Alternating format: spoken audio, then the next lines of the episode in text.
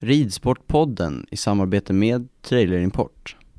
Vill du att din häst ska åka säkert? Vill du att din tävlingshäst ska komma fram till arenan utvilad? Då ska du vända dig till Trailerimport och IFO Williams. Det är vi som har Europas bästa hästtransport. Det är våra transporter som har riktig bladfjädring. Det bästa sättet att ge din älskling en skön och komfortabel färd dit ni ska åka. IFO Williams har återförsäljare runt om hela Sverige. Gå in på trailerimport.se redan idag och leta upp din närmsta IFO Williams-försäljare. Trailerimport.se, för din skull.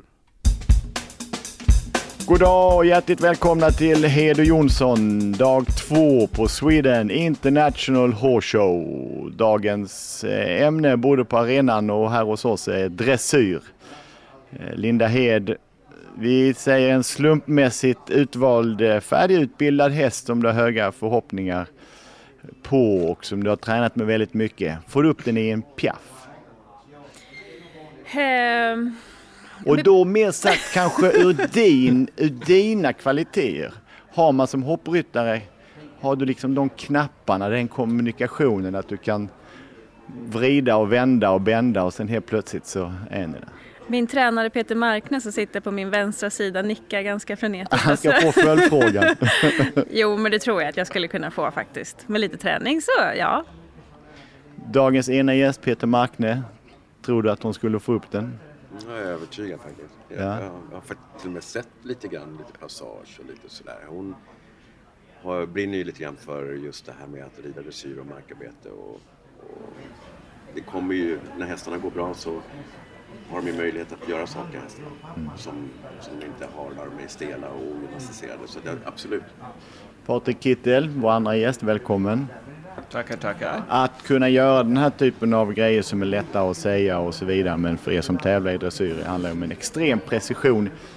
Men själva kommandot är ganska så enkelt. Jag är ute efter liksom lekmannens förståelse. Alltså kommandot är ganska enkelt tror jag för att det, man jobbar ju väldigt mycket med impulser med hästarna så att när man ger hästen en impuls så förstår de liksom att det är piaff och det tror jag man kan. Det. Jag är helt övertygad om att Linda skulle kunna få en häst att piaffa om den bara förstår vad det är. Jag menar jag försökte piaffa en västernhäst här i Australien för ett par dagar sedan och den trampar till lite också så att jag menar hästar reagerar på impulser som vi ger dem så att jag tror att vilken häst som helst kan säkerligen göra lite av dressyrens konster. Men var det en västernhäst med du bara höll i en hand och en sån här Du, det stor var en sak? hand och det var cowboyhatt och Lasso. det var... Nej, inte lasso. Jag har inte kommit så långt i min utbildning än, men det var spinning så det var allt möjligt.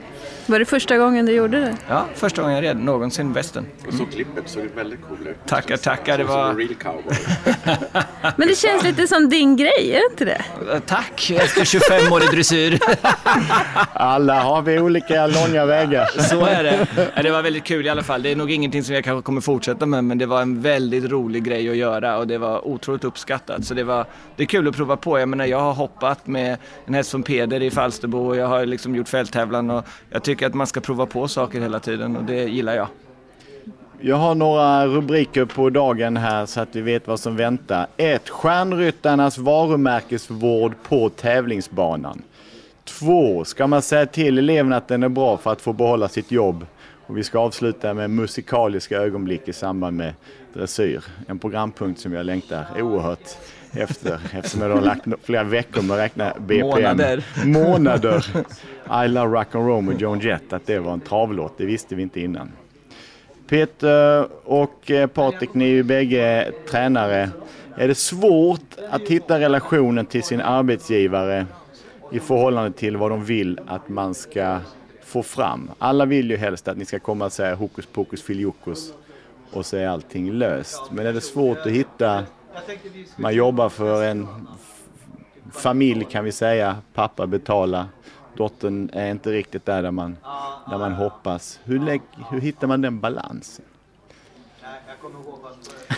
Ja, jag jobbar ganska många, med många sådana konstellationer. Jag tror att ehm, det är ju det är ju balans. Ja. Att, eh, som med allt i livet, hitta den där balansen. Ja. Att, att eh, vara ärlig och mm, utan att vara, liksom, döda ambitionen. Ehm, samtidigt försöka vara lärande.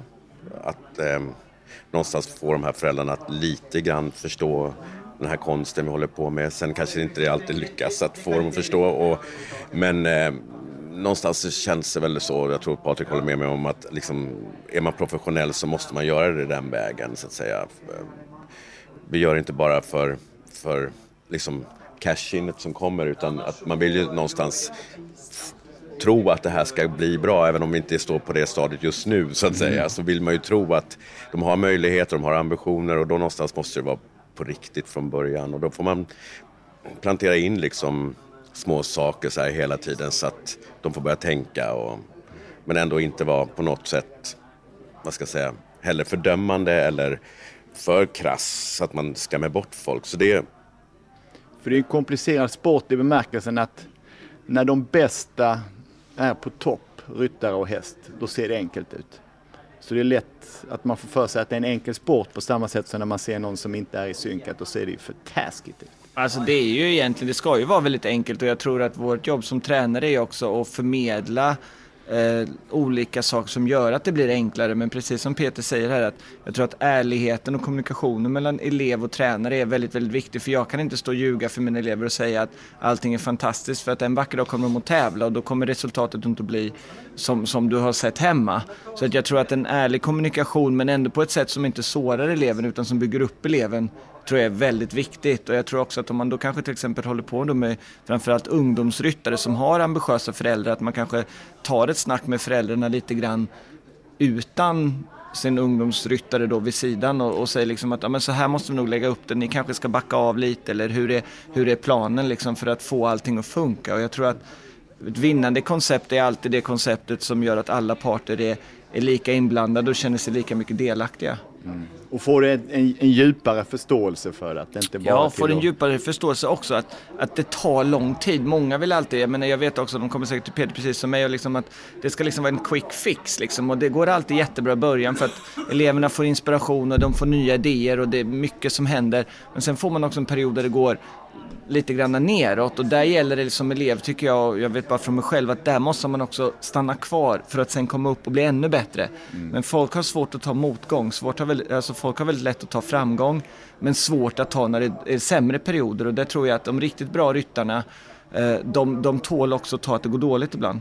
För där kommer vi till det underbara ordet som är så lätt att säga, långsiktighet eller snarare tålamod. Mm. Och tålamod är att befinna sig i en formsvacka och förhoppningsvis komma starkare mm. ut. Är det lätt hänt att man är för resultatinriktad och tror, som Patrik säger, att det är en quick fix, att bra häst plus bra tränare ska ge ett bra resultat? Jag tror det är viktigt att man eh, tillsammans med eleven och föräldrar och ja, teamet då runt det här den här satsningen, att man, att man har en, en, eh, en bild en, en ärlig bild om var, var vi står och, och, och förhoppningsvis också kan den här eleven också se bilden lite längre fram. Vi ser nu Patrik som mass, har massa framgång, liksom kan se honom och vilja komma dit men också ha ja, en ärlig självbild om man säger så. Så det inte blir någon sån här Gröna Lund-spegel liksom. Nej, men du vet, det tror jag är jätteviktigt till att börja med liksom. Ja. För att många kanske har lite förvriden bild liksom. Jag tänkte så här, hur mycket behöver man jobba med huvudet? Alltså när man tränar mycket kroppsligt, gör si, gör så. Men hur mycket måste ni gå in liksom, under hjälmen och få dem att förstå den mentala biten? Det är så väldigt olika på olika eh, individer ju. En del har ju ja, är ju hjärnan den största fienden nästan. Liksom. Ehm, och en del har mindre hjärnspöken och har kanske, man får kanske, hej, kom ner här lite grann och stå på föt med fötterna på jorden. För kanske lite, ja, det, återigen det här med självbilden. Jag tror att det, det är så komplext det här, det, det hänger ju ihop. Alla frågor ju. Jag är så fascinerad av det Linda. Du har ju Peter som tränare fast då i, i, i hoppning att du pratar om Peters språk att förklara och berätta. Ja, han är ju fantastisk på det och det är många gånger som jag... Nej, men det är något som jag kan komma på när man kommer hem, när man sitter och rider och så, så försöker jag komma ihåg vad är det jag ska försöka tänka på. och Så säger han till exempel så här, ja men gör halt med glada ögon. Och det är så självklara ord som du säger, men när man tänker, ja just det, jag har halt med mina glada ögon. Eller det är rött ljus, ja men det är rött ljus. Det blir, du pratar så pass billigt så att det blir lätt att göra arbetet. Man ser dina bilder. Det är ju bra. Ten points. Det är ju en väldig elegans att kunna vara konkret i bilder. Man pratar om i musikersammanhang. Thomas Di Levan han har jobbat med studiemusiker och ofta gett, gett eh, bildliga beskrivningar på hur han vill ha det. Sägs att han sa till en basist som han ville skulle spela lite mer svängigt. Spela som du har skägg och träskor. mm. För att det finns ett sätt att göra på det men för att få ut max. Jag vet inte vad det ordet heter. Det heter nog, finns nog lite finare ord för just det sättet att, att eh, prata. När man pratar i bilder och, och tänka i bilder. Um, nu sätter jag alla på pottan här. Men, Nej, eh, den är bra. Den kommer mot slutet. Ja, okej, den kommer nog. Men just, jag vet, du pratar om att ha hästarna i kostym och ibland har de rock på sig. Jag säger väl oftast att de vill eh, kanske hoppa i, inte vill hoppa in i mindre kostym och, spräcker skjortan lite och sådär. Jag är liksom lite Det låter som en spännande. Jag ska nog komma och titta på den här tävlingen. Det lät väldigt intressant. Jo, och, och det roliga är att ibland så kan vi ju liksom gå ut i totalfniss och asgarv. Men, men samtidigt så är det så pass allvarligt och liksom, vi, vi vill ju samma sak och vi matchar mot samma sak. Men rätt vad det är så kan det ju spåra ur i de här bildliga förklaringarna. Vi förstår ju, men det börjar ju Men lite humor liksom. är ju liksom Det tror jag också. ett stänk av humor ibland. Absolut. För det blir så Allvarligt annars. Allvarligt. Och Ja. jag tror att det är viktigt att, att kunna vara professionell och kunna ha den där humorn. Det är inte alla som kan det. Men Men det är också en bra ångestventil. mm, jag Vilket tycker att man... Toppidrott Ja. ofta handlar om. Ja. Att det just... Hur stor skillnad är det på, på sin, din, din relation till dina elever på tävlingar och på träning? För på tävling när du har toppelever så ska du tävla själv och sen så ska du tala om för dem och få in dem i, i, i det förtroendet, i det avtalet, i det Alltså för mig är det en ganska tuff avvägning för att mina elever har ju följt ofta under en väldigt lång karriär och jag har ju liksom tillsammans med elever bringat dem på den nivån de är idag. Så att många säger så här, men du kan ju inte träna när du är på OS. Och så här, men då ska jag lämna dem i skiten när de är på OS? För jag När vi har det är- kommit fram. När vi äntligen har kommit till målet och det är lite det som, som är. Och det är klart att jag menar som när jag har tre, fyra elever på ett mästerskap och ska prestera själv. Då blir det som att rida Grand Prix tre, fyra gånger. Och det är ganska tufft mentalt för en själv. Och då känner jag att jag behöver gå med Linde lite undan eller eh, kolla på Friends eller göra någonting annat och bara liksom tagga ner för mig själv. Men jag har också lärt mig att försöka balansera det mycket bättre nu även om det är en svår balansgång. Men jag tänkte på det, jag såg dig i Göteborg här i våras och du hade inte många nummer, eller många ryttare innan det var du, men du stod där uppe på läktaren och tjoade och kimma och pratade med allt och alla. Liksom. Är det inte svårt att... Fast det, för mig är det min ventil lite grann. Jag kan inte sitta och fokusera i timvis för då blir jag så fruktansvärt nervös. Utan jag måste lite grann vara i min normala vardag och inte liksom bara tänka. För att jag sätter så höga prestationskrav på mig själv i alla fall. Så att om jag sitter hela tiden och ska fokusera och, liksom och bli, tänka och du vet måla och hålla på. Då blir jag liksom helt perplex och då bara kommer jag sitta och låsa mig. Så jag behöver själv, det här är bara utifrån mig. Jag behöver liksom ventilera ut mig och vara som vanligt. Och, och, och bara känna att det inte är så mycket stress på mig själv. För att det är väldigt stor press när man tävlar. Men därför är det ganska bra att släppa den pressen genom att träna andra då. Ja, eller liksom bara, bara att träffa folk och vara med och liksom tycka det är kul. Och jag menar, jag är väldigt tacksam för mina elever och jag älskar att träna elever och jag har så otroligt många fina elever och det är precis som Peter också, vi har så mycket elever och man lägger, det är inte bara den finansiella aspekten utav det utan du lägger hela din själ i dina elever. Och, och jag menar när det går dåligt för dina elever så sörjer du precis minst lika mycket som när det går dåligt för dig själv. Och du är precis också lika glad när det går bra för dem som det är för dig själv. Jag menar när Mats till exempel gjorde i Falsterbo en fantastisk uppvisning. Jag menar det var nog ingen som stod och skrek mer på den här lilla kiss and cry-cornern än jag. Alltså det är lite så det är. Och för att vända på det Peter, först en, en fråga. Som ryttare, har du en paus eller har du slutat? Jag har verkligen slutat. Jag, jag tänker inte komma in krokryggig, liksom skäggig och liksom lite mage. Och nej, ni kommer slippa se det. Men då tar vi Längtar du nu- inte lite då? Nej, det finns... Nej, allting har sin tid, Linda. Och eh, jag är en sån här person att jag är nog lite som Patrik också. Nu, kan, nu är Patrik lite multi där som kan göra allting. Både vara fantastisk tränare och fantastisk ryttare samtidigt. Ehm, jag är kanske inte lika multi så jag måste kanske fokusera på, på min tränarroll. Jag har ju gått in lite för det. Jag tycker det är, jag tycker det är fantastiskt att få ha. Jag känner mig otroligt privilegierad att ha duktiga elever och kasta mig ut i den världen och se om jag kan ja, utveckla mig själv som tränare. Ja, för det var den frågan jag tänkte vända på. Att du har ju kan du någon gång sakna när du står och tränar eller att oh, jag skulle vilja sitta upp, den här hästen skulle jag vilja ha, det här skulle jag vilja... Ja. Alltså, jag, du har ju ett eget uttryck eftersom du är en ryttare från början. Mm. Men samtidigt så var jag så jävla nervös när jag red varje gång och kunde inte riktigt hantera det. Så varje gång jag red upp på medellinjen tänkte jag, fasen gör jag det här för liksom? är, det, är det här kul? Liksom? Ja. Så att, eh, men sen när man väl hade gjort den första halten och så red iväg, då släppte ju det liksom. Men eh, för mig var det nog eh, väldigt mycket att jag glädjen försvann lite för att jag tyckte, jag tyckte väldigt mycket press liksom. Ehm, däremot älskar jag att rida och utbilda hästar och om det är så hopphäst eller dressyrhästar. Så det, det vill jag göra. Men kan du få en annan förståelse då för dem du tränar, liksom den här nervositeten? Absolut.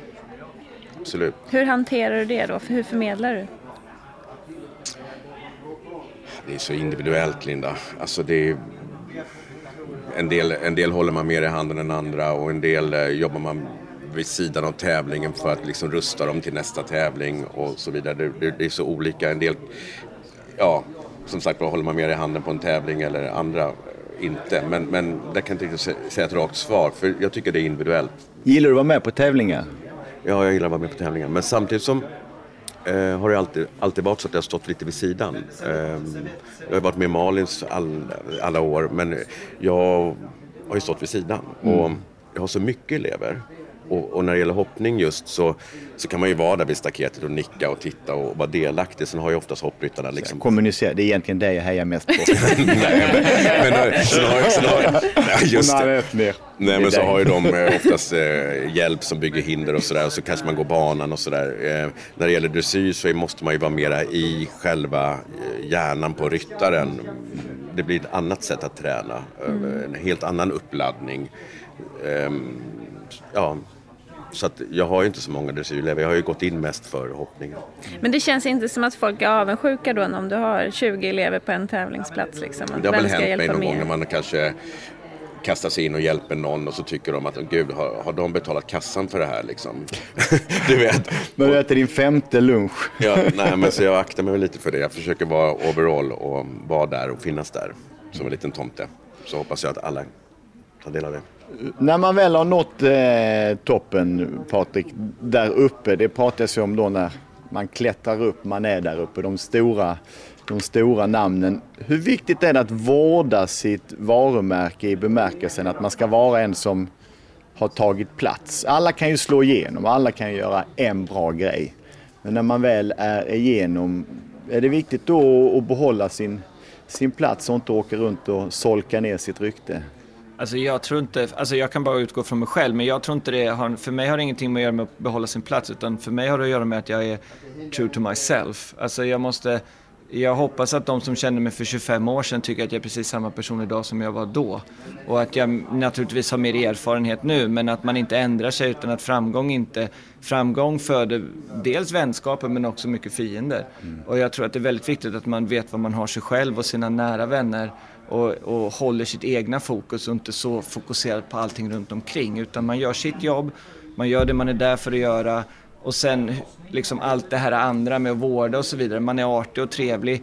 Men man får också lära sig att alla kan inte älska dig utan det finns också folk som inte kommer att älska dig och det, det får man leva med när man är eh, framgångsrik. Så är det bara. Så att för mig, mitt, mitt grundkoncept är bara att liksom vara mig själv, vara trevlig och artig mot folk och göra ett bra jobb i sadeln. Det tror jag bringar mest. Och när man är ute och tävlar, för jag tycker det känns som att det är tämligen få tävlingar där alla är och möter varandra. Kan det vara någonting i att man inte vill stöta på varandra för många gånger?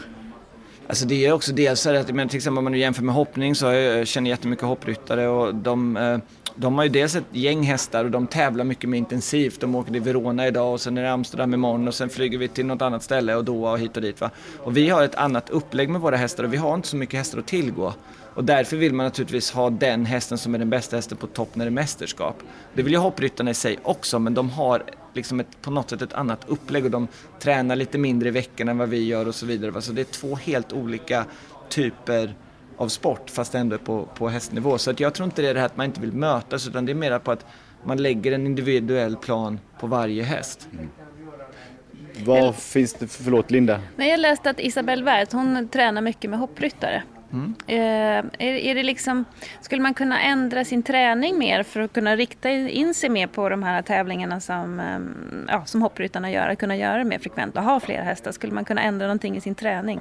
Alltså jag tror, alltså man nu tar Isabelle som är för mig en av eh, the icons i dressyr och liksom verkligen, jag menar hon skulle kunna fylla ett helt lag med 80% hästar själv. En enorm eh, talang och också en människa som verkligen har är sig själv genom vått och torrt. Och jag tror att hon tränar precis som alla andra men hon har den lyckliga situationen att hon har fler hästar. Det är precis som jag har haft många hästar och då har jag också kunnat tävla mycket mer. Men ibland har man bara en häst och då får man liksom tävla så mycket som man kan. Va? Så det är, inte, det är inte det med träning så mycket att man måste ändra om utan det är mer liksom att ibland har man fler hästar, ibland har man mindre hästar. Det är ju precis som hos, exakt som hos er också. Ibland har man plötsligt tre Grand Prix-hästar och man vet knappt var man ska åka. Mm. Och ibland står man där och man huttrar 1,40 liksom och mm. tänker shit om jag kunde få upp någon mer. Men man är inte rädd för att visa upp eh, fel saker för domarna? Alltså jag tänker inte så. Jag har alltid sagt det här med politik att jag rider och de dömer. Alltså jag kan inte hålla på och liksom tycka att den sa si och den sa så, det var så, den var så. Det... As a person with a very deep voice, I'm hired all the time for advertising campaigns. But a deep voice doesn't sell B2B, and advertising on the wrong platform doesn't sell B2B either. That's why if you're a B2B marketer, you should use LinkedIn ads. LinkedIn has the targeting capabilities to help you reach the world's largest professional audience. That's right. Over 70 million decision makers all in one place. All the big wigs, then medium wigs, also small wigs who are on the path to becoming big wigs.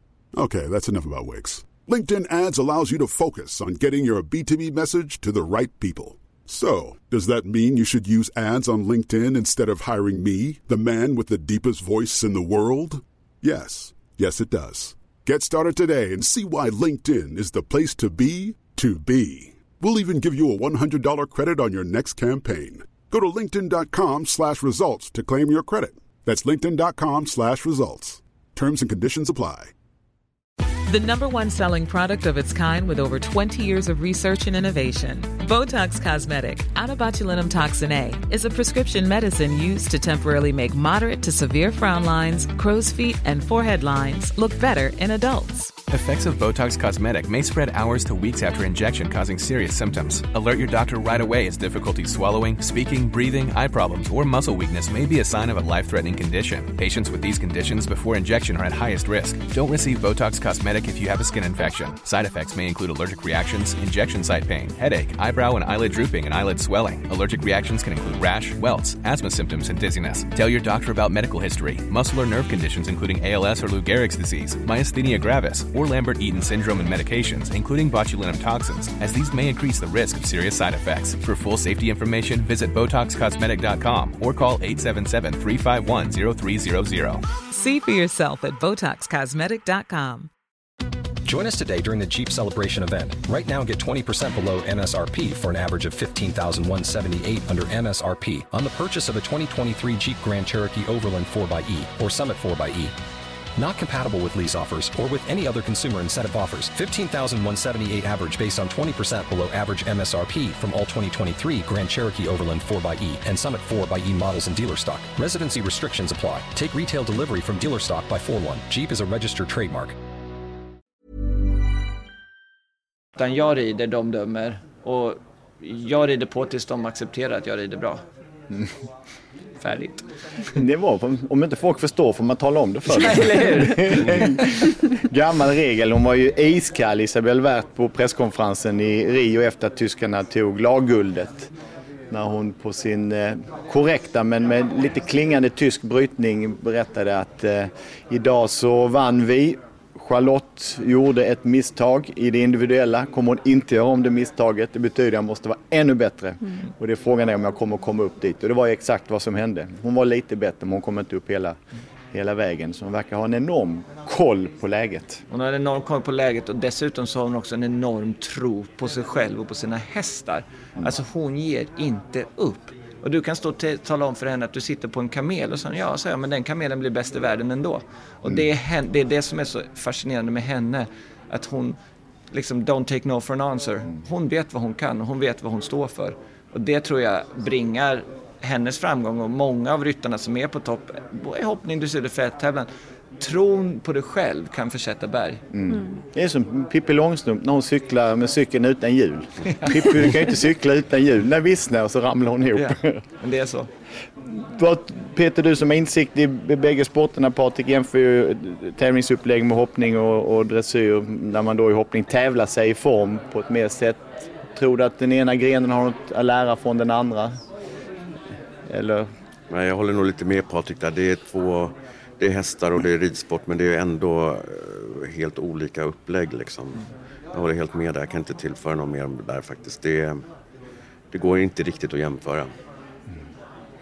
Är det, blir det svårare och svårare att komma upp hela, hela vägen? Eller tror du att den yppersta eliten kommer att, att breddas? Alltså, Vad är det jag liksom, det är väl en inte, jag- 10-15 som kan vinna ett... ett Igen, för mig, jag tänker inte alls så. Jag vet inte, jag, jag, när jag var ung och åkte till Tyskland så tänkte jag inte alls på hur, det, hur mycket det fanns och hur svårt det var. Utan jag sa liksom att jag vill bli bäst eller jag vill liksom rida och, och kunna leva på hästar och, och liksom hålla på med hästar. Jag älskar att hålla på med hästar. Och det är den enda, det är så tänker jag. Jag försöker undvika och, och tänka liksom, är det svårare, är det lättare, hur kommer man upp? Jag tror bara att följ dina ambitioner, ge inte upp och liksom jobba hårdare. Vet, folk har så lätt för att säga att ja, men jag jobbar så hårt och sen frågar man om det är 8 till 5 och 2 dagar i veckan ledigt och det är fyra veckors semester om året. Och det, alltså, ri, lever du ridsport så är inte livet på det sättet. Du vet ju själv, jag menar Malin, Peter, vi alla. Alltså ridsport är en livsstil, vi lever det dygnet runt. Jag skulle behöva säga, jag, jag tänkte på det här med hopp och dressyr. Jag tror att jag ändå levt lite grann i båda världarna, eller gör. Och jag önskar ju kanske att hoppryttare kanske skulle kunna, du vet, high five när man liksom sätter de där bytena i varje första gången som en dressyrryttare gör. Alltså jag tror att man många gånger vinner mycket medaljer hemma som dressyrryttare. Man liksom bygger upp en häst, man är glad när de äntligen lär sig signalerna och det börjar fungera. Och det är ju en otrolig resa att utbilda en Grand Prix-häst. Och sen är det klart tävlar man ju den och man får bedömning och man får priser och så. Men det är, man lever ju liksom dressyr eh, verkligen hemma och jag önskar att många mer hoppryttare kunde kanske bli glada för att ja, helt plötsligt så väntar hästen bara att jag rättar upp mig. Jag behöver inte dra den i ansiktet för att den ska vänta. Eller bli lite mer eh, liksom nördig så. Ja, för det har jag tänkt på att, att eh, i dressyr så tävlar man i ett exakt tävlingsmoment. Man försöker göra som på en tävling. Men gör du det Linda? För jag är förvånad över- det. Nu är ju Peter då hemma hos oss på Jonstorp och tränar också. Att man så sällan sätter upp ett tävlingsmoment. Nu ska vi rida en, en kortare bana på tid eller vi ska träna snabba vänstersvängar eller... Nej, alltså jag är ganska dålig på det. Jag har ju ganska mycket utbildningshästar. Eh, Så man försöker utbilda dem i smidighet och det ska vara styrka och det ska vara teknik och man gör mycket övningar för det. Så jag får ju påminna mig själv många gånger om att kanske hoppa en bana hemma. eh, Som jag gör väldigt sällan och det kan ju bli ganska tydligt då när man kommer in på en tävling och liksom hoppa alla de här hindren i följd och helt plötsligt så tappar man lite av rytmen på slutet eller lite av orken och det ramlar ett nedslag. Och det är lite så här påminnelse om att då har man kanske inte hoppat den här banan ofta. Jag tycker du har en poäng där Henrik faktiskt. Eh, För att eh, titta lite utomlands, jag är en del utomlands och tränar och gör ju mycket mer banor. Mycket, mycket, mycket mer hoppa banor och, och lite mer som det är på tävling än vad vi gör. Vi, vi, har, vi är lite för snabba liksom att dissekera ner det lite grann och, och sen stanna och analysera och prata och sådär. Det är väldigt mycket så. Man skulle kanske jobba lite hårdare på det. Ja, för jag kan få en känsla av och förhoppningsvis blir någon förbannad nu och det betyder bara att någonstans har jag rätt. Men att man ibland kan få för mig att omhoppningar, det andas ut.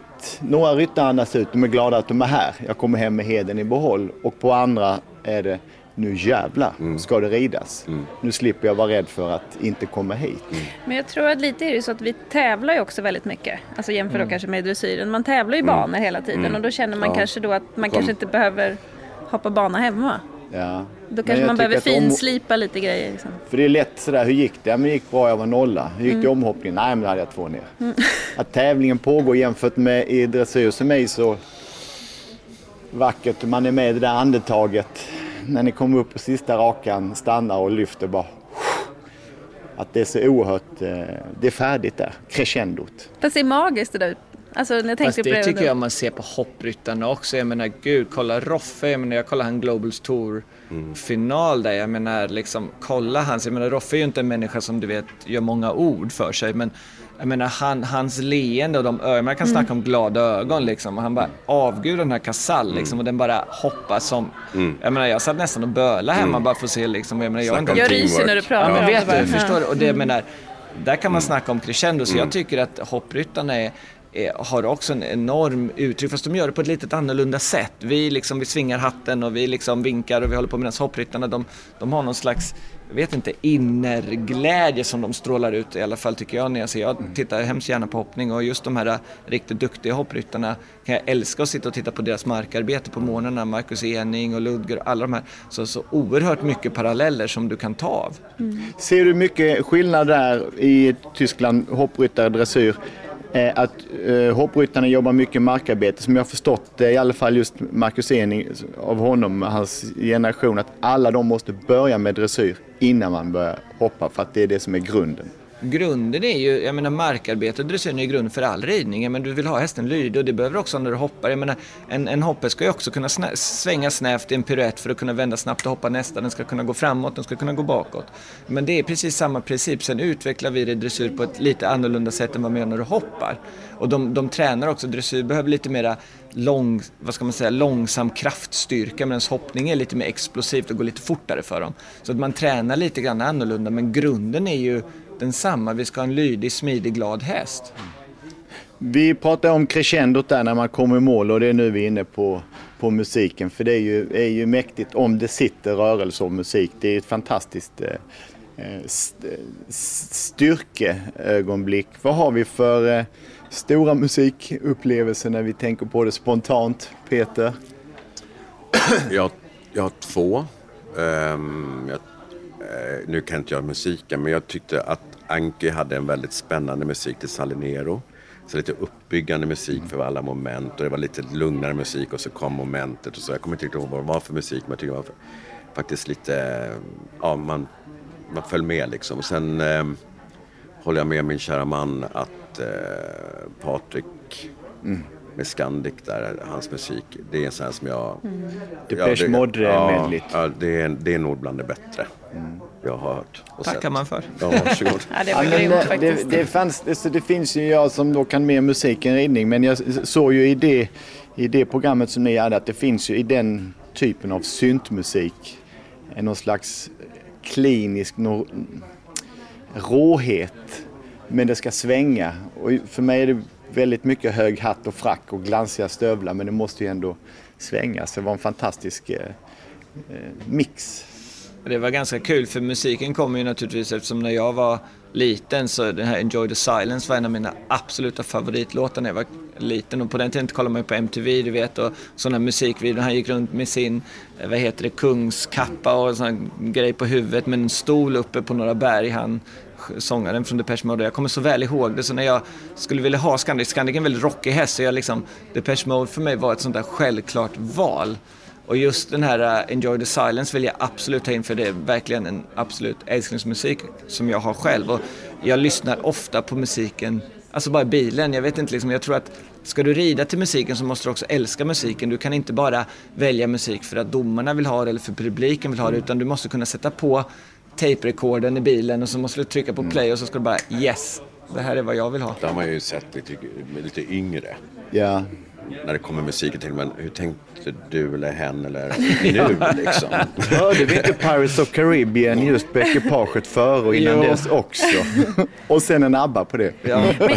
Men kan du sitta hemma och så ha radion på när du rider och sen bara yes, den här musiken skulle jag vilja ha till den här hästen. Alltså det roliga är att jag tänker väldigt mycket alltså, musik till min häst väldigt tidigt. Så nu har jag en åttaårig häst som kommer upp nästa år som ska gå Grand Prix som är fantastiskt fin, som jag verkligen avgudar.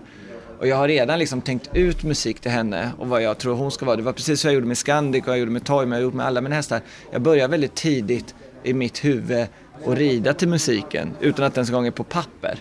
Och sen liksom tänker jag vilken musik, alltså lite grann hur karaktären är på hästen. Är, är det en lite rockig häst så vill jag ha lite rockig musik. Är det en väldigt elegant häst så vill jag ha elegant musik. Alltså det är lite grann så hela tiden. Som jag menar Stevie Wonder vill jag ha till Deja för det var Isn't She Lovely och det tycker jag precis med henne va. Så det är lite grann så tänker jag själv. Det är lite olika. Det är inte bara så plötsligt man får en idé och bomp och så gör man musiken. Utan hos mig växer det fram väldigt mycket vad, vilken musik karaktäriserar den hästen. Men rider du med radio på hemma? Ja, ja, gud ja. Kan du, kan du göra liksom grejer till när du hör olika musikstycken? Gör Nej, du något det extra gör, liksom det gör just jag inte, det gör jag inte. Men jag har ju musiken på absolut hemma. Mm. Det tycker jag är skönt. Men det är ju inte så liksom att jag hör någon gång i Scandic när jag hörde Depeche Mode så satt jag jag gjorde Piaf Passage, men det är kanske en gång in the lifetime. Men Annars är det annars... tysk bompa-bompa-musik. Ein, zwei. Eller kraftverk. Linda, musikalisk upple- upplevelse i dressyrsammanhang?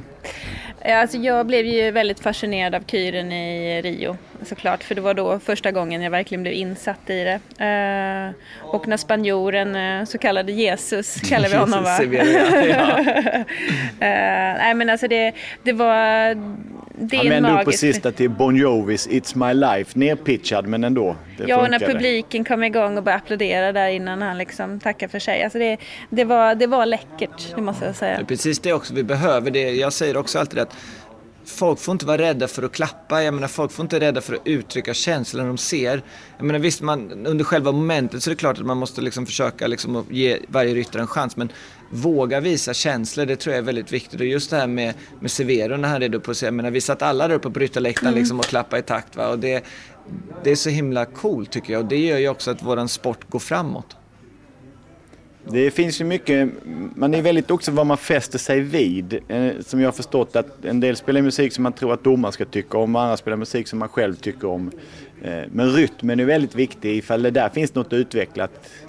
Kanske ha någon a cappella-grej eller tystnad som kan vara oerhört effektivt. Eller bara lite, det finns ju en, en tydlig rytm i ett akustiskt framförande också. Men man vill ju gärna tala om för, för publiken, i synnerhet när det är ärevarv. Då vill man alltid att folk ska förstå när de ska klappa. Men det finns ingen regel att man måste vara tyst som eh, åskådare, eller? Nej, det finns det inte, men alltså, när man just rider själva programmet så försöker ju folk naturligtvis att liksom ge ryttaren chansen. Och jag tänkte också just det här med musik, det är väldigt viktigt att man ska säga att musiken är ju där för att ta fram hästen. Mm. Det är inte musiken som för hästen utan det är hästen som för musiken och det tror jag är väldigt viktigt när man tänker på när man ser på, på kyr. Det är liksom musiken ska återspegla hästen.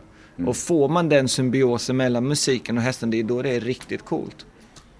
Och sen är det ju också som jag, det var ju en fantastisk radiodokumentär för ett tag sedan med en tjej som gör musik som berättade hur man kunde förstärka eller försöka dölja. Hon hade som exempel om man har en, en skritt som man är lite osäker på att om man trycker på lite, med lite extra kraftig musik där så upplevs det som man går väldigt sakta. Men om, man, om det skulle vara helt tyst så bara oj oj oj, här går det undan. Att eh, hur mycket man vågar leka med den typen av av eh, variabler. Jag ska ju då vara eh, discjockey. Vi måste prata om vårt gemensamma eh, jobb här inne på arenan, Patrik. Jag bara säger några artister jag kommer spela så får ni säga för de har varit med innan. AC/DC. I Love Rock'n'Roll med Joan Jett. Dr Dre. Eh, Sen så kan med Eurythmics, men det vet jag Tinne har haft. Ja, Eurythmics. Dr Dre är ju Eminem har ju, han är, Dr Dre har gjort mycket med Eminem, så Ja. det, ja, jag gillar ju honom, jag tycker han är cool. AC/DC har jag nog aldrig hört. Vad hade du tänkt att spela det från AC/DC? You shook me all night long. Ja, men det låter väl alldeles utmärkt. Ja, ja, men du har ju australiensiska kontakter så det är ju ett husband för er. Perfekt. Ja. Taylor Swift. Blank Space ska tydligen gå i takt också. Vilken hade du tänkt det till, Blank Space? Ja, det är, jag har inte riktigt lagt det. Jag har allting ligger i ordning så att jag har inte fått startlistan ännu. Så det beror på vem som hamnar var. Förhoppningsvis så. Eh, men jag vill bara veta att ni inte skulle säga så. Nej, inte du också med Joan Jett, I Love Rock'n'Roll. Det kommer bli kanon. Ja, det kommer Hade bli du roligt. någon sån här favoritkyr när du red, Peter? Ja, men du, stopp. Magnus Uggla. Det kommer jag ihåg också. Jag ville att han skulle ta fram Men gud, jag mår illa liksom. Jag mår väldigt illa. Alltså, jag menar, jag satt och njöt. Det var så Det var ju lite galet. Ja, men det var ju det Fula ville gubbar, höra. det var ju domarna. Ja, men det, Ja, men det var lite sådär provokativt. Men det var kul. Ja, det var kul. det var världens bästa kyr. Jag älskar så den där kyren. Det var skitkul. Det var Du måste ha haft väldigt kul Allting har sin gjorde tid. Ja. Jag ringde ju upp Magnus. Ja. Och lite, jag, vill säga, jag är också så här lite på sådär om jag vill någonting. Och så fick jag kontakt med honom och så, eller så ringde han upp mig och så sa han ja, var det du som eh, körde så här konståkning? Sa han. Så, ja, ungefär, Ja, typ. ja, det är ungefär typ så. så fick jag i alla fall spela in det där. De gjorde ju om hela liksom. De fick ju bygga upp, ja du vet ju hur det funkar. Ja, det, var, det är en rätt stor process men det, det var kul. Ja. Fantastiskt kul. Ja. Men det måste vara väldigt roligt att göra de här programmen. Just som du säger, att det ska växa fram. Du säger det med sån entusiasm. Ja. Nästa gång jag ska göra den ska jag ta med dig ner så ska du få se. Först börja med Ja. filmningen, där det inte passar och man sliter sig i håret och man ska göra om hundra gånger. Sen är det inte, musiken funkar inte. Alltså det är en jäkla... Det är väldigt skönt när det är klart. Där eleverna kommer så här, "Eh, kan du hjälpa mig med en man bara, Nej. Hej då länge. Det är liksom- Det är Jag har så... ett Spotify-konto. Ja. Det är sånt jobb. Ja, det är ett enormt jobb bakom alltså. Det är mycket slita sig i håret. Men märker man, finns det just nu någon rådande trend? dramatisk musik tycker jag är lite trendigt nu. Det är lite så stora ackompanjerande liksom Du- orkester. du- du- du. Ja, det är mycket så här, efter Edvard med Tottela så tyckte jag den trenden startade mycket med det ska vara mastigt, det ska vara stort, det ska vara orkestralt. Och jag tycker att det är jättefint på en del hästar men det passar inte alla hästar. Ibland kan det lite bli samma om och om igen. Finns det några rörelser som är på gång upp eller in? Vi har ju nu ett nytt bedömningssystem där man kan liksom i princip innan sätta in svårighetsgraderna. Så det kommer för, säkerligen att bli, bli mera kombinationer mellan rörelser. Det blir mindre transportsträckor. Det blir mycket piaff-vändningar, mycket svåra liksom, grejer emellan. Hela tiden mycket switcha on, switcha on. Man kan tänka sig som man hoppar att man skulle göra två, tre kombinationer snabbt efter varann. Och innan kanske man bara gjorde en tre kombination, sen hade du sex galoppsprång, sen hade du ett, rättuppstående. Nu kör du liksom tre kombination, tre galoppsprång och sen är det liksom oxer, oxer. Alltså det är lite så det kommer bli nu. Alltså det kommer bli svåra kombinationer. Det kommer att eh, bli mycket liksom svårighetsgrad med vändningar, byten på cirklar. Alltså lite mera, alltså ännu snabbare liksom reaktioner på hästarna. Med precision i... Ja, och just nu när man också får det här systemet att det är alltså färdigvisat hur, hur, liksom, hur mycket svårighetsgrad du kan få så kommer det göra att ryttarna kommer vilja att maximera. Till exempel Tinne, hon har 10,0 med Anton eh, i sitt program, vilket är ett enormt svårt program. Men kommer man vilja ha andra typer av dressyrhästar framöver? En bra häst är väl en bra häst tycker jag oavsett vad du rider på. Jag, jag menar om du ger mig en travare som kan göra allting i Grand Prix och jag kan vinna OS så rider jag en travare i OS. Det har jag inga problem med. Så jag tror inte att det, det kommer inte bli annorlunda hästar. Vi har redan en bra av, jag vet inte, Peter håller säkert med mig med det, att, liksom att vi har mycket jättefina hästar. Det som, som kommer förbättras är ju naturligtvis att det kommer bli ännu mer precisionsridning, ännu mera finlir med hästarna, få hästarna ännu mera lyhördiga. Precis som med hoppning och fälttävlan i alla grenar. Verkligen. Det är där, där överensstämmer sig faktiskt grenarna. Så här, det optiska bommar, det ligger, alltså det, det, det, det kräver mycket mer liksom brukar jämföra med min iPhone. Man, alltså man ska kunna byta bild lätt. Inte så här, man trycker tre gånger liksom, och sen till slut funkar den. Liksom, utan, Nu pratar vi bilder Ja. Det är väldigt Ja. bra. ja men så är det. Ja. Lite. Att man vill ta bort den där uh, utrymmet mellan. Ja, nu kommer de här bilderna igen. Ja, men det är i synnerhet Du dubbel. talar Ja. mycket bild. Ja. Ja. Jag önskar er en eh, trevlig eh, show här och vi ses ju snart på arenan. Jag ska med spänning lyssna på ACDC-numret. Ja. Ja, varje gång jag pratar om det så börjar jag liksom, så känner jag att det spänner i halsen. Du vet att jag har väldigt eh, bra gäster med mig, va? Karl Hester och Isabel Wert, så det gäller verkligen att du liksom lägger det på en toppnivå. Ja, men det är det jag känner att det är ju Allting håller världsklass uppe på scenen utom han till vänster med lurarna. Ja, ja, han håller världsklass han med. Vi är inte så många av gamet. Peter och Cool. Patrik, tack så jättemycket för att ni kom. här. Tack. Tack själv. Linda, vi fortsätter att gneta på här i, Det gör vi. under helgen. Och eh, imorgon ska det väl handla om eh, hoppning kanske. Gärna. Ja. Ser fram emot. Då hörs vi och ses vi då. Tack för idag! Tack hej. för idag. Hej. Ridsportpodden i samarbete med Trailer Import. Vill du att din häst ska åka säkert? Vill du att din tävlingshäst ska komma fram till arenan utvilad? Då ska du vända dig till Trailer Import och IFO Williams. Det är vi som har Europas bästa hästtransport. Det är våra transporter som har riktig bladfjädring. Det bästa sättet att ge din älskling en skön och komfortabel färd dit ni ska åka. IFO Williams har återförsäljare runt om hela Sverige. Gå in på trailerimport.se redan idag och leta upp din närmsta IFO Williams försäljare.